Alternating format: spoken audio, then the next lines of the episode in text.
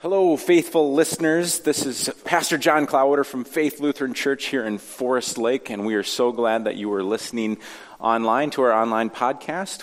Welcome you to worship anytime on Sundays at 9 a.m. or 10:30, and thanks for being here. Thanks for participating in worship with us as we look forward to the week ahead. A reading from Corinthians. For in one Spirit we were all baptized into one body, Jews and Greeks, slave or free, and we were all made to drink of one Spirit. Indeed, the body does not consist of one member, but of many. If the foot would say, Because I am not a hand, I do not belong to the body, that would not make it less a part of the body. And if the ear would say, Because I am not an eye, I do not belong to the body, that would not make it any less a part of the body. If the whole body were an eye, where would hearing be? If the whole body were hearing, where would the sense of smell be? But as it is, God arranged the members of the body, each one of them as he chose. If all were a single member, where would be the body? As it is, there are many members, yet one body. The eye cannot say to the hand, I have no need of you, nor, again, the head to the feet, I have no need of you. On the contrary, the members of the body that seem to be weaker are indispensable, and those members of the body we think less honorable. We clothe with greater honor, and our less respectable members are treated with greater respect, whereas our more respectable members do not need this. But God has so arranged the body, giving the greater honor to the inferior member, that there may be no dissension within the body, but the members may have the same care for one another. If one member suffers, all suffer together. If one member is honored, all rejoice with it. The word of the Lord. A gospel reading from the fourth chapter of Luke. Then Jesus, filled with the power of the Spirit, returned to Galilee, and a report about him spread throughout all the surrounding country. He began to teach in their synagogues and was praised by everyone. When he came to Nazareth, where he had been brought up, he went to the synagogue on the Sabbath day, as was his custom. He stood up to read, and the scroll of the prophet of Isaiah was given to him. He unrolled the scroll and found the place where it was written The Spirit of the Lord is upon me, because he has anointed me to bring good news to the poor. He has sent me to proclaim release to the captives and recovery of sight to the blind, to let the oppressed go free, to proclaim the year of the Lord's favor. And he rolled up the scroll, gave it back to the attendant, and sat down. The eyes of all in the synagogue were fixed on him. Then he began to say to them, Today, this scripture has been fulfilled in your hearing. The gospel of the Lord. Grace and peace to you, my friends in faith. As you might imagine, I spend a lot of my time attending youth sporting events. Uh, so even thinking through this past weekend of going to watch my son Phineas, he's a fourth grader playing basketball this winter. I realize how important team sports are, especially for kids or team activities. Learning how to be able to, to function uh, in something greater than yourself. And so it's a great way to be able to put together the concepts of teamwork, cooperation, coordination. What I've learned while watching Finn play is that the score doesn't matter.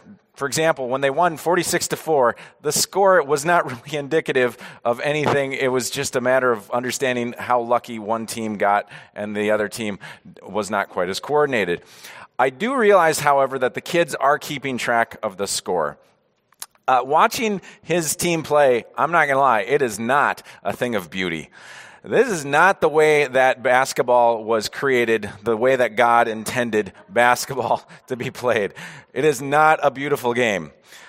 During a recent game, uh, Finn's team kept making the same mistake over and over again. They have a rule where you're not allowed to steal the ball within a certain area. And so, of course, his team kept trying to steal the ball within that certain area. And the other team's coach, you could hear starting to bark, like, hey, come on, you got to stop trying to steal the ball. And Finn's coach, of course, said to the refs, yeah, go ahead, keep calling them, calling them out on it. They need to learn. They need to keep being told that that's not what they're supposed to do. Because the only way they're going to learn is if you keep telling them that they're making a mistake. I think that's a great way of understanding how, you know, how these kids are learning, right? At, in fourth grade, they are not going to be future superstars with the way that their skills are now. But as they grow and practice and learn, things will hopefully improve. Right now, it's just a bunch of mismatched hands that haven't learned how to run and dribble at the same time. It's a bunch of 10 year old eyes that think that the basketball hoop is a whole lot closer than it really is. And so they're chucking these things up and it is falling way short. There may not be any coordination of the body, but even in the last two months, I've noticed how things have gotten a little bit better. Even from last summer, I've noticed how Finn has already made drastic improvement. Coordination takes time. It takes practice. It requires teammates who have different gifts, who can encourage, some who can pass, some who can shoot, uh, some who can listen to the coach. It also takes referees, administrators, coaches, takes parents or grandparents to be able to transport and get to these games and to be able to cheer them on. In many ways, it takes a village. I, I, I, think about how would Karl-Anthony Towns have become the player that he is today without the years of practice, without the village of coaches and family and teammates who have supported him and made him better. I realize team activities, uh, in no matter what capacity they are, it's a great way for us to understand how what Paul is talking about in this reading from Corinthians today. How when he's writing this letter to the Corinthians, he's talking about a, a, community that has a lot of great gifts, but they haven't figured out how to sync them all up together. And he wants them to be encouraged. He wants them to say, look, look at how great these gifts are of all of the people that are gathered. What, hap- what would happen if you started bringing them together? how would things work? So he says, The eye cannot say to the hand, I have no need of you, nor again the head to the feet, I have no need of you. Uh, it must have been in the draft that got cut where he started talking about the belly button. So I think that was part of this idea is all of these people coming together, synced up, thinking that, yeah, I may, I may not have this gift, but someone else over here does. Professor, uh, Professor Melanie Howard was writing about this. Uh, she says the Apostle Paul imagines a scenario in which certain body parts claim that they don't need the others. While this imaginary scenario may at first seem absurd, the inclination that it illustrates towards this radical individualism is not merely the result of an active imagination. Indeed, that conflict between radical individualism and recognizing the interconnected interdependence continues to be evident to us to this day, right? There's this message that we keep hearing that says, be a radical individual, yet we also understand that we can't get anywhere without each other. So she says, for Paul's purposes, individual rights and personal freedoms are entirely secondary to the good of the whole. And we're faced with this every day, aren't we? Yeah, yeah, our individual rights and freedoms are important, they matter, but at what cost? Like, what are we putting first? How do we treat each other? How do we care for each other? How do we make wise decisions in our families, on our teams, in our work cultures? And how do we even do that in our church? And it's not always easy.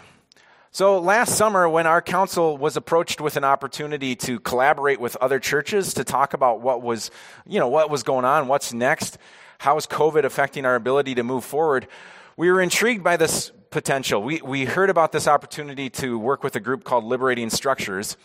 And in full honesty, as we've begun this, this, proj- um, this project and talking with some of the other churches, we've actually been affirmed. We've, we've been really grateful that a lot of the work that this group has been doing is, is work that our congregation has been doing over the years. We've been affirmed in our mission and our vision. We've also been excited about how we've had some really good best practices going forward. We've been grateful for great leadership stepping up and taking, uh, taking us in the direction that we need to go as a church we had an activity where we had to choose words that describe our church. And then during our council meeting, uh, we, we kind of came together and we created statements from those those five words. And so at our last council meeting, uh, and again, we've been kind of a, a hodgepodge of in person, Zoom, and, and so here we were at a Zoom meeting, and how, how best to be able to give you this message of what those statements are. Uh, four of our members uh, on council who are rotating off, and one of the council members who, whose term's up but, uh, but will be doing another term, have all read those five statements. And so here is what we came up with, and here's what uh, they had to say. Faith Lutheran Church practices our faith in action as we make a difference in the life of our congregation, the community, and the world. Faith Lutheran Church is grounded in caring as we work to provide a sense of well being, hope, and growth for all members and communities. Faith Lutheran Church provides service through acts of selflessness, outreach, and advocacy. Faith Lutheran Church has a heart of generosity which includes gifts of time, talent, and financial resources. Faith Lutheran Church is a space that thrives on and promotes relationships built on worship, prayer, education, and outreach.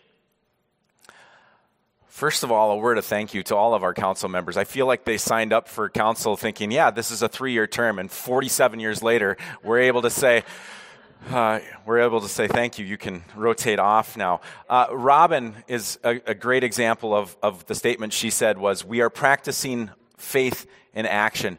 Uh, I think about what, what things were like prior to the pandemic. This is Robin with her daughter Grace in Little Peach in the tiny house. She was part of our first group from faith to do walking with a purpose. With, with her daughter, but also with Sally and Dorothy. And that, that adventure happened at a really pivotal time in our congregation. We were thinking about ways that we as a congregation could uh, walk alongside our neighbors, especially the chronically homeless. And she heard about this during council and immediately raised her hand and said, I want to do this, but I want to bring my daughter with me. This idea of bringing along that next generation and talking about how we practice our faith. You know, she was devoted to deepening our connection with the unsheltered population here in the Twin Cities. And Faith continues to dream about ways that we can provide housing and creative and innovative ways. And so here at Faith, we're still in a holding pattern. What, what would a sacred settlement look like here?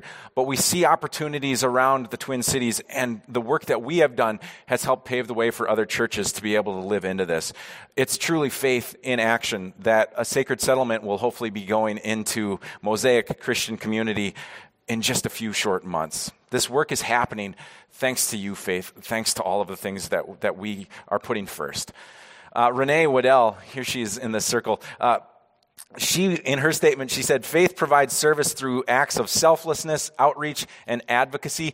Uh, literally, anytime you see decorations around the church or something that's been put together, Renee's usually had a hand in, in putting things together or taking things down. Uh, one of the cool things that Renee did is she applied for a grant uh, a couple years ago to buy t-shirts that would have the faith logo on it, and then she encouraged anyone who took that t-shirt to then go out and do something. Just go out and live out your faith, and then take a picture with you wearing that shirt? And so she was practicing what she preached in this example as they, as this team had done some decorating and she put, um, put shirts on everybody and said, look, let's do this. So all of this, I mean, these, these are pictures of, of pre-pandemic things. Uh, the, the pandemic was truly a paradigm shift uh, for us. When COVID hit, we had to kind of pivot. And one of the people who truly kind of embraced that from his leadership role uh, was Mike Slavic.